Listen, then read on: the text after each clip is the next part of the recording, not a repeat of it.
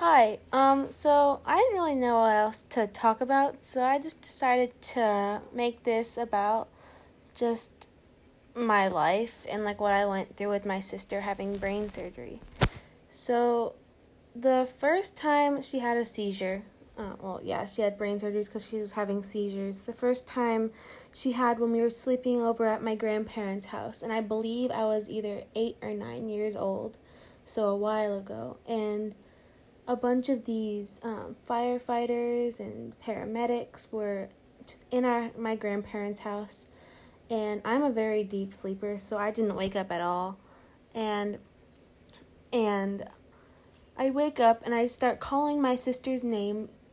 Just keep in mind I had no idea that she was there, that she wasn't there, and um, my grandparents didn't want to tell me why she wasn't there. They wanted it to come from her. And then I get home and they still won't tell me. And I just see my sister having these little episodes. And I'm getting really nervous and scared for what's going on. And, um, and then I get home again after school and my mom finally tells me what's going on. And I had no idea what a seizure was before that. I just, it was nothing that I needed to know. So I never learned. So then, fast forward a few months into the future, my sister's having her first brain surgery. And we're like, okay, this surgery may end her seizures. We can be all done with this and can be over. And then after the surgery, her seizures get worse. And her face starts having seizures, and it just got a lot worse, and nothing was improving. And then I think it was a year later, my sister had another surgery, her second and I was living with my grandparents or my aunt, both of them, and my sister had her second one, which made her seizures even worse. Now she's having leg seizures, so she can't walk by herself when she's having a seizure. She can't do a lot of things that you and I could do right now. And then that surgery never that surgery did not help at all.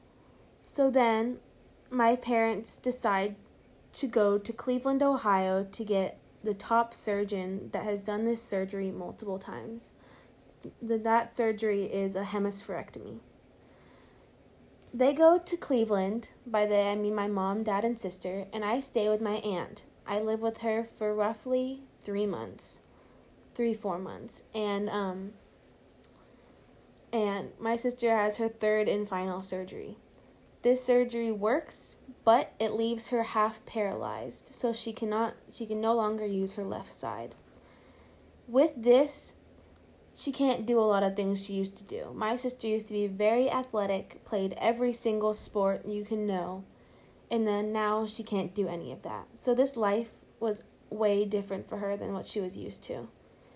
So now it's been roughly four, five years, and she is still has no left side. That's pro- that's never gonna come back. But she's a trooper and she's getting everything that she needs. She's doing physical therapy. She's she is the most inspiring person you could know. And I'm lucky to have a sister that can go through this and still be the same exact person she was before she had this surgery. She is an inspiration and an amazing person to live with, and I'm so glad that she still has the same personality because uh, going into the third surgery, my parents didn't tell me this till after because they didn't want me to worry. The possibility that she could have had a huge personality change, and that didn't happen.